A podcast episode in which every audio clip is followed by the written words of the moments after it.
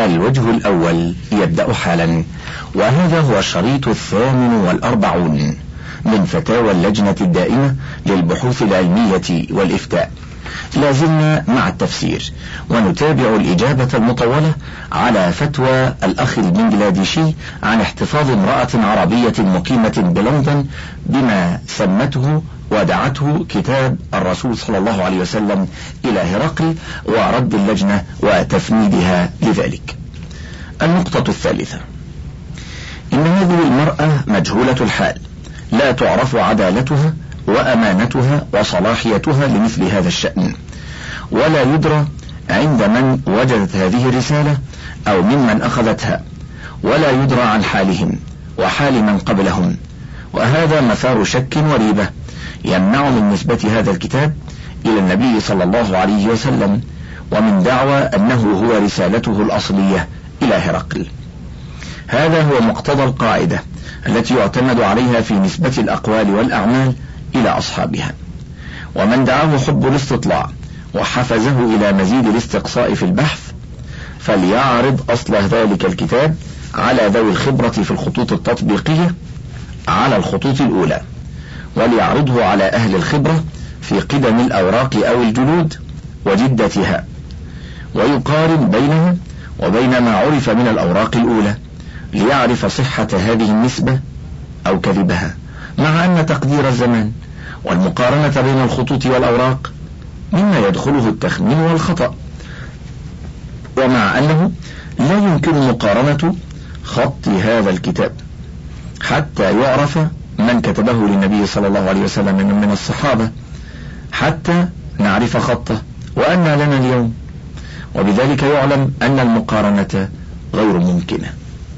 رابعا، ذكر في هذا الكتاب أن المكتوب والختم المشار إليه لفظ محمد، وختمه صلى الله عليه وسلم يشتمل 3 كلمات، وهي محمد رسول الله، وهذا مما يؤكد تزوير هذا الكتاب وأنه لا أساس له من الصحة. ثم إنما كتبه النبي صلى الله عليه وسلم إلى هرقل قد نقله الثقات من علماء المسلمين نقلا صحيحا لا تشوبه ريبة، وفي ذلك غنية لنا عن غيره مما تحوم حوله الشكوك، بل دلت القرائن على أنه إلى الكذب أقرب منه إلى الصدق. ثم إن قبول مثل هذا الكتاب واعتباره قد يفتح باب شر على المسلمين، يفتح الباب لمن تسول له نفسه أن يفتري عن النبي صلى الله عليه وسلم ويزور عليه كتابا وختمه يقلد في خطه وختمه بخط الكتاب المذكور وختمه.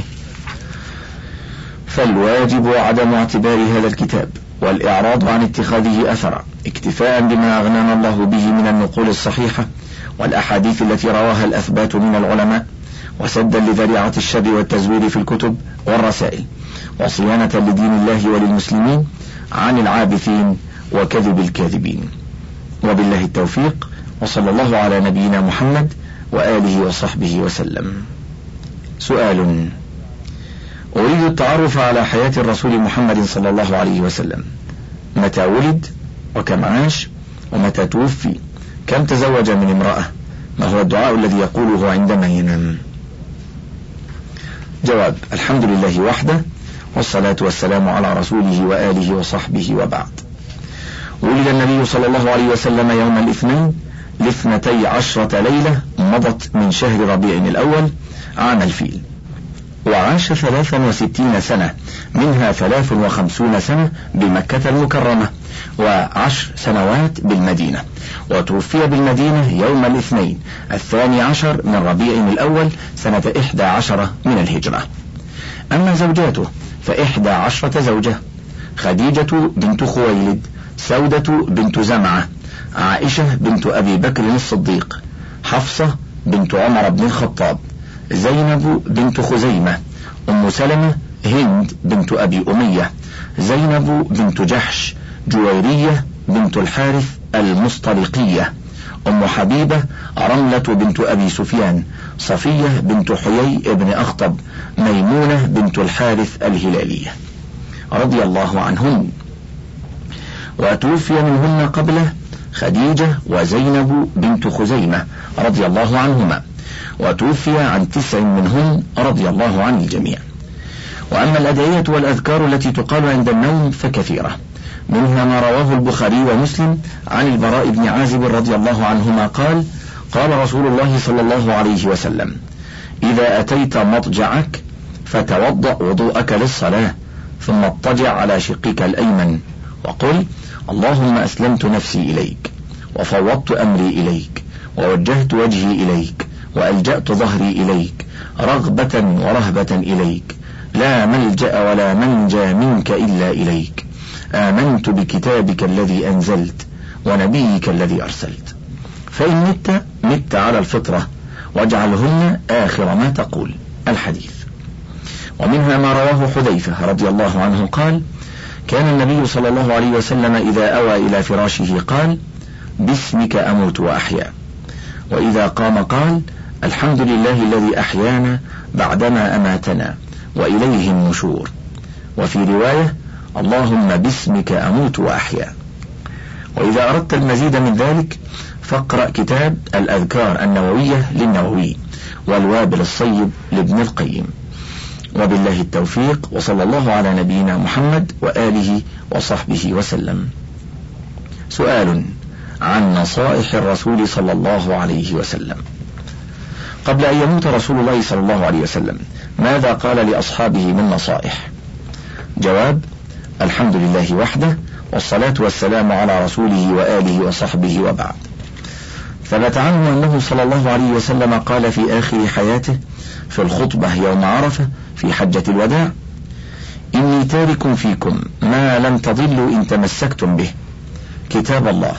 وفي رواية أخرى ذكرها الحاكم في صحيحه: كتاب الله وسنتي.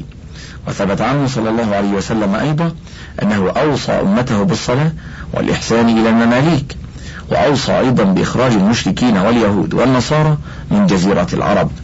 وقال صلى الله عليه وسلم قبل أن يموت ب5: إن الله قد اتخذني خليلا كما اتخذ إبراهيم خليلا، ولو كنت متخذا من أمتي خليلا لاتخذت أبا بكر خليلا، ألا وإن من كان قبلكم كانوا يتخذون قبور أنبيائهم وصالحيهم مساجد، ألا فلا تتخذوا القبور مساجد، فإني أنهاكم عن ذلك. خرجه مسلم في صحيحه عن جندب بن عبد الله رضي الله عنه. وننصحك في مراجعة البداية للحافظ ابن كثير رحمه الله في الكلام على وفاته صلى الله عليه وسلم ووصاياه. والحمد لله التوفيق، وصلى الله على نبينا محمد وآله وصحبه وسلم.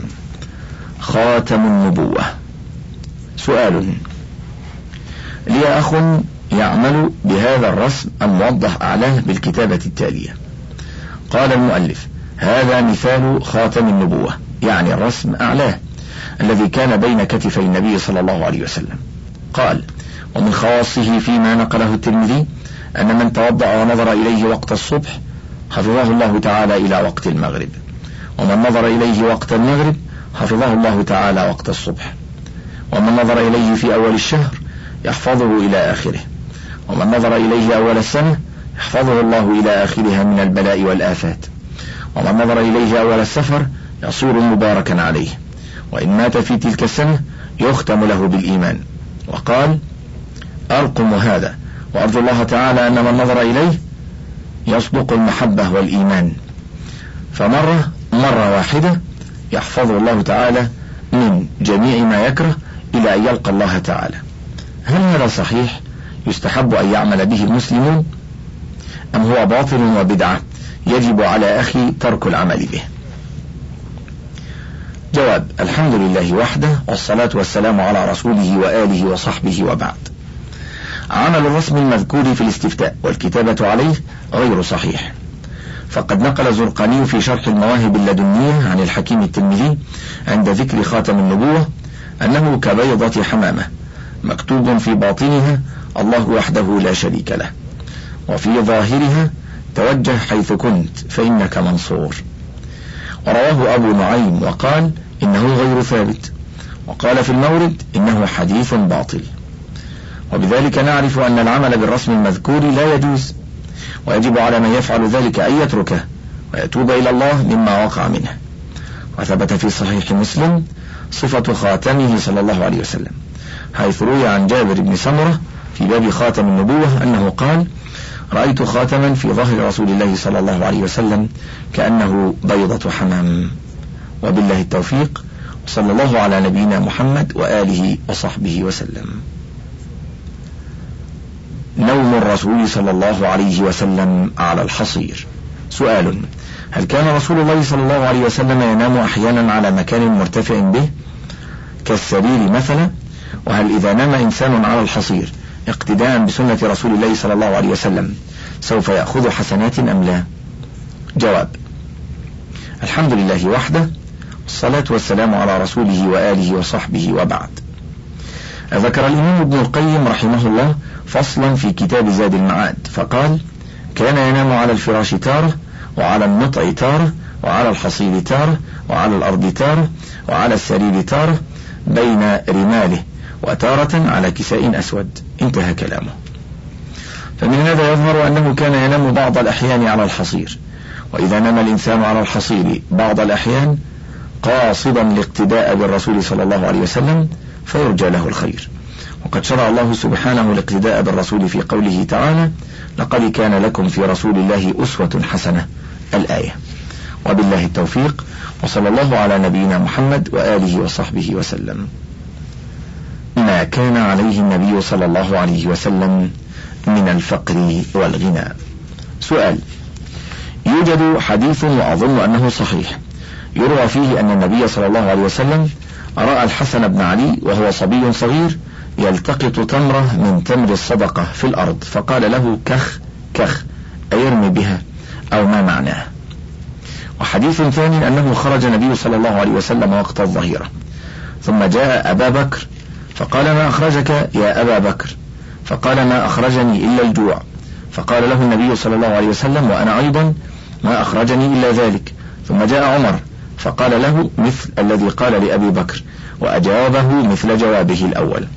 فانطلق رسول الله صلى الله عليه وسلم وصاحبه أبو بكر وعمر إلى بيت أحد الأنصار، فطرقا بابه، ثم ضيفهم الأنصاري وذبح لهم شاه وقدم لهم طعاما، ثم انطلق إلى بستانه فقطف لهم التمر منه وجاءهم به. فلما أكلوا وشبعوا قال عليه الصلاة والسلام: والله لتسألن يومئذ عن النعيم. وهذا الحديث أظن أنه صحيح أيضا. وهناك حديث ثالث: توفي رسول الله صلى الله عليه وسلم ودرعه مرهونة عند يهودي على صاع من بر. سؤال: أعتقد أنه صحيح أيضا والله أعلم، ولكن السؤال هو: هل هذا يتعارض مع آيات سورة الضحى بقوله تعالى: ولسوف يعطيك ربك فترضى؟ وكذلك في قوله: ووجدك عائلا فأغنى. وهل هذا من باب زهده هو وأصحابه صلى الله عليه وسلم ورضي الله عنهم، أم أن هذا كان في أول الإسلام فلما فتح الله تعالى على رسوله اغتنى؟ ومما يحضرني حديث: إذا مات أحد الصحابة أو أحدهم في زمنه وعليه دين لا يصلى عليه ويقول: صلوا على صاحبكم. فلما فتح الله تعالى على نبيه قال: أنا أولى بالمؤمنين من أنفسهم، فمن ترك دينا أو عيلة أي عائلة فإلي وعلي. فهل هذا صحيح؟ أم رسول الله صلى الله عليه وسلم كان من أزهد الناس وأصحابه رضوان الله عليهم أجمعين؟ وحديث آخر يحضرني: رأى عمر بن الخطاب رسول الله صلى الله عليه وسلم وقد أثر الحصير في جنبه الشريف، فبكى عمر فقال له: ما يبكيك يا ابن الخطاب؟ فقال: إني لا أرى إلا ما أرى في بيت مال المسلمين، وأرى كسرى وقيصر وهما ما هما عليه من الشرك متناعمين بالفرش الوثيرة، وأنت رسول الله وصفته من خلقه هكذا. فقال له رسول الله صلى الله عليه وسلم: أما ترضى أن تكون لهم الدنيا ولنا الآخرة؟ فهل هذا صحيح؟ أسئلتي تنصب فيه: هل هذا كله من باب الزهد والإعراض عن الدنيا والإقبال على الدار الآخرة، أم أن هذا كان في أول الأمر فلما كثر المال واغتنى المسلمون من فضل الله تعالى أصبح الأمر كما بينا؟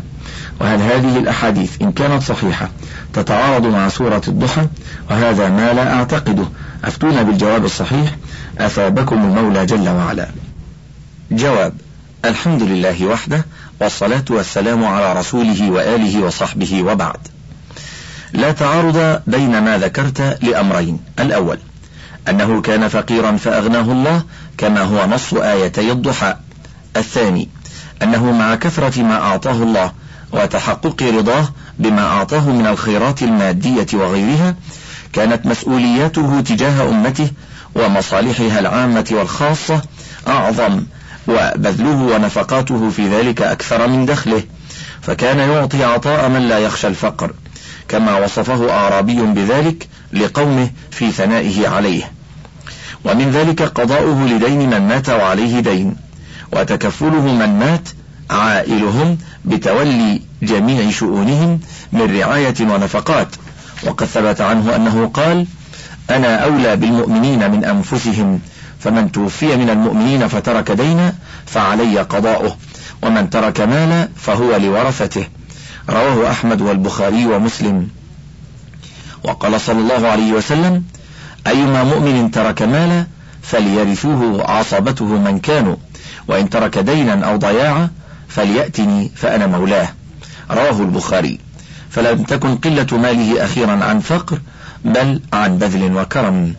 وبالله التوفيق، وصلى الله على نبينا محمد وآله وصحبه وسلم. أخلاق النبي صلى الله عليه وسلم. سؤال: كيف كانت حياة النبي صلى الله عليه وسلم في بيته، وكيف كانت أخلاقه؟ جواب: الحمد لله وحده، والصلاة والسلام على رسوله وآله وصحبه وبعد. كان خلقه القرآن كما وصفته عائشة رضي الله عنها، واستدلت على ذلك بقوله تعالى: وإنك لعلى خلق عظيم. وكان سمحا مع أهله، حسن العشرة معهم، يقوم بواجبهم في بيته حتى ينادى بالصلاة. وننصحك بقراءة القرآن وكتب الحديث والسيرة لتزداد معرفة به، ولا تجعل همك كثرة الأسئلة فيما يمكنك معرفته بنفسك. وبالله التوفيق، وصلى الله على نبينا محمد وآله وصحبه وسلم. سؤال: قد قيل أول من أسلم من الرجال أبو بكر الصديق رضي الله عنه، وقد وجدنا في صور من حياة الصحابة في الجزء الثالث للصف الثاني المتوسط أن أول من أسلم من الرجال زيد بن حارثة ابن شراحيل. أفيدونا أيهما أول من أسلم من هذين الرجلين، جزاكم الله خيرا. جواب: الحمد لله وحده، والصلاة والسلام على رسوله وآله وصحبه وبعد. الصحيح من القولين أن أول من أسلم من الرجال أبو بكر رضي الله عنه، ومن النساء خديجة، ومن الصبيان علي، ومن الموالي زيد بن حارثة وبلال. وبالله التوفيق، وصلى الله على نبينا محمد وآله وصحبه وسلم. سؤال: هل وقع بين المسلمين والمشركين مبارزة في غزوة تبوك؟ جواب: الحمد لله وحده، والصلاة والسلام على رسوله وآله وصحبه وبعد. لم يقع بين المسلمين والروم مبارزة في غزوة تبوك، وإنما صالح النبي صلى الله عليه وسلم ملك أيلة وأهل جربة وأذرح على الجزية، وكتب لهم كتابا بين لهم فيه ما لهم وما عليهم. ونوصيك بالرجوع إلى ما كتبه ابن كثير رحمه الله حول هذا الموضوع في الجزء الخامس من كتاب البداية، وما كتبه علماء السيرة في ذلك لتعرف تفصيل الموضوع. وبالله التوفيق، وصلى الله على نبينا محمد وآله وصحبه وسلم. سؤال: هل صحيح ما يروى عن أبي بكر الصديق أنه قال: يا ليت أبا بكر كان شجرة قطعها فأس حطاب؟ الحمد لله وحده، والصلاة والسلام على رسوله وآله وصحبه وبعد. لم يثبت عن أبي بكر رضي الله عنه أنه قال ذلك فيما نعلم، لكن أخرج أحمد في الزهد عن أبي عمران الجوني قال: قال أبو بكر الصديق: لوددت أني شعرة في جنب عبد مؤمن. وهذا أثر غير صحيح أيضا، لأن أبا عمران الجوني لم يدرك أبا بكر الصديق، وأخرج أيضا عن الحسن قال: قال أبو بكر: والله لوددت أني كنت هذه الشجرة تؤكل وتعضد. وهذا الأثر غير صحيح لأن الحسن لم يدرك أبا بكر الصديق. وبالله التوفيق، وصلى الله على نبينا محمد وآله وصحبه وسلم. سؤال: هل صحيح ما يروى عن عمر بن الخطاب رضي الله عنه أنه قال: لو قيل كل الناس يدخلون الجنة إلا رجل واحد لظننت أنه أنا؟ جواب: الحمد لله وحده، والصلاة والسلام على رسوله وآله وصحبه وبعد.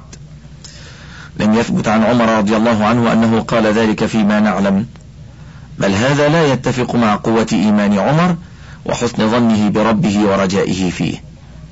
وبالله التوفيق، وصلى الله على نبينا محمد وآله وصحبه وسلم. قصة نسبت لعلي رضي الله عنه. سؤال: أسمع من بعض العامة حكاية يتحدثون عنها لم أقرأها في كتاب أو أسمعها من عالم، وهي أن الرسول صلى الله عليه وسلم أرسل علي بن أبي طالب رضي الله عنه إلى مكان ما، ورأى علي في طريقه أشياء غريبة، منها امرأة حاول اللحاق بها ولم يستطع، وجملا سمينا في أرض مجدبة، وجملا هزيلا في أرض ربيع، وأشياء أخرى كثيرة. ولما سأل علي الرسول عنها صلى الله عليه وسلم وقال: الجمل الهزيل هو البخيل، والجمل السمين هو الكريم، والمرأة هي الدنيا، أرجو إفادتي، هل هذا حديث أم حكاية؟ جواب: الحمد لله وحده، والصلاة والسلام على رسوله وآله وصحبه وبعد. لا نعلم عن هذه الحكاية التي ذكرتها شيئا، والأقرب أنها موضوعة. وبالله التوفيق، وصلى الله على نبينا محمد وآله وصحبه وسلم. سؤال: من هن أمهات المؤمنين وما عددهن؟ جواب: الحمد لله وحده، والصلاة والسلام على رسوله وآله وصحبه وبعد. عددهن 9، وهن عائشة وحفصة وأم سلمة وأم حبيبة بنت أبي سفيان وجويرية بنت الحارث وسودة بنت زمعة وزينب بنت جحش وصفية بنت حيي وميمونة بنت الحارث. وهؤلاء أزواجه اللاتي مات عليه الصلاة والسلام وهن في عصمته. ومن أزواجه أمهات المؤمنين خديجة بنت خويلد رضي الله عنها، وهي أم أكثر أولاده، وتوفيت في حياته قبل الهجرة. وبالله التوفيق، وصلى الله على نبينا محمد وآله وصحبه وسلم. ما ورد عن فاطمة رضي الله عنها. سؤال: عن صحة حديث مضمونه: من أرضى فاطمة فقد أرضاني، ومن أسخطها فقد أسخطني. جواب: الحمد لله وحده، والصلاة والسلام على رسوله وآله وصحبه وبعد. لم نجد حديثا بهذا اللفظ، ولكن روى البخاري في صحيحه بسنده عن المسور بن مخرمة أن رسول الله صلى الله عليه وسلم قال: فاطمة بضعة مني، فمن أغضبها فقد أغضبني. وبالله التوفيق، وصلى الله على نبينا محمد وآله وصحبه وسلم. الصحابة رضي الله عنهم. سؤال: هل من الجائز أن يذكر اسم أي صحابي فنقول عليه السلام بدلا من الترضي عنه؟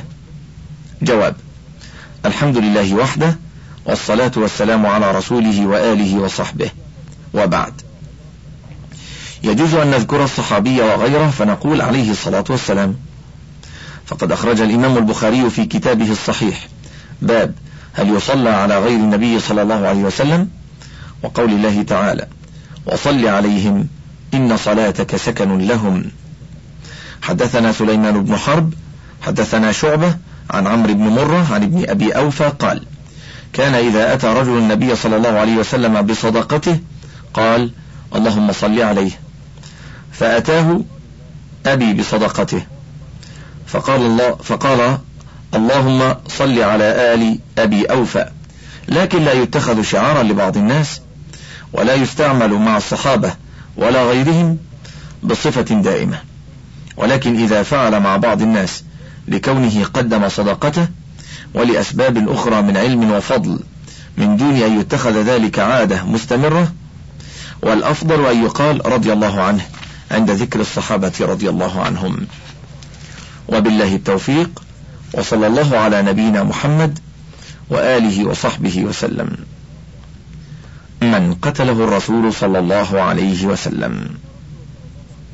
سؤال: إن الرسول صلى الله عليه وسلم قتل شخصا أثناء الحرب، هل هذا الشخص المقتول عليه إثم أكثر من إنسان يقتله غير الرسول؟ جواب: الحمد لله وحده، والصلاة والسلام على رسوله وآله وصحبه وبعد. ورد في الحديث: أشد الناس عذابا يوم القيامة رجل قتله نبي أو قتل نبيا، وإمام ضلالة وممثل من الممثلين. رواه الإمام أحمد من حديث ابن مسعود. وبالله التوفيق، وصلى الله على نبينا محمد وآله وصحبه وسلم. أحاديث سئل عن معناها. لا ضرر ولا ضرار. سؤال: ما معنى قول الرسول صلى الله عليه وسلم لا ضرر ولا ضرار؟ أريد شرح هذا الحديث وما يستفاد منه. جواب: الحمد لله وحده، والصلاة والسلام على رسوله وآله وصحبه وبعد. نهى النبي صلى الله عليه وسلم المكلف أن يضر نفسه أو يضر غيره، ففيه دلالة على منع الإنسان من التعدي على نفسه أو غيره. وهذا الحديث وإن كان فيه مقال، إلا أنه جاء من طرق يقوي بعضها بعضا وله شواهد، فينهض إلى درجة الحسن لغيره ويصلح للاستدلال به. ونوصيك بمراجعة كتاب جامع العلوم والحكم للحافظ ابن رجب في شرح هذا الحديث. وبالله التوفيق، وصلى الله على نبينا محمد وآله وصحبه وسلم. إن الله تجاوز عن أمتي الخطأ والنسيان. سؤال: ما معنى قول النبي صلى الله عليه وسلم إن الله تجاوز لي عن أمتي الخطأ والنسيان وما استكرهوا عليه؟ جواب: الحمد لله وحده، والصلاة والسلام على رسوله وآله وصحبه وبعد. هذا الحديث رواه ابن ماجه عن أبي ذر الغفاري رضي الله عنه عن النبي صلى الله عليه وسلم، ورواه الطبراني في الكبير والحاكم في المستدرك، كلاهما عن ابن عباس رضي الله عنهما عن النبي صلى الله عليه وسلم. وقال الحاكم: صحيح على شرطهما. وقال أبو حاتم: لا يثبت. نقله عنه الحافظ ابن حجر في بلوغ المرام، ورواه الطبراني في الكبير عن ثوبان رضي الله عنه مولى النبي صلى الله عليه وسلم، لكن بسند ضعيف، كما قال الهيثمي في مجمع الزوائد. الخطأ هنا ضد العمد، والنسيان ضد الذكر والحفظ، ومعناه أن الله تعالى أكرم نبيه محمدا صلى الله عليه وسلم في أمته بألا يؤاخذ أحدا منهم ارتكب محظورا أو ترك واجبا خطأ أو نسيانا، لا يكون بذلك في حكمه تعالى آثما. أما بالنسبة لاستدراك ما أخطأ فيه من الواجبات أو نسيه وما يلزمه من أجل فعل المحظورات، فذلك يرجع إلى الأدلة التفصيلية، فقد يلزمه بعض الأحكام كالدية والكفارة في القتل خطأ، واستدراك ما نسيه أو أخطأ فيه كسجود السهو وقضاء الصلاة المنسية وجزاء الصيد في الحرم أو كفارته.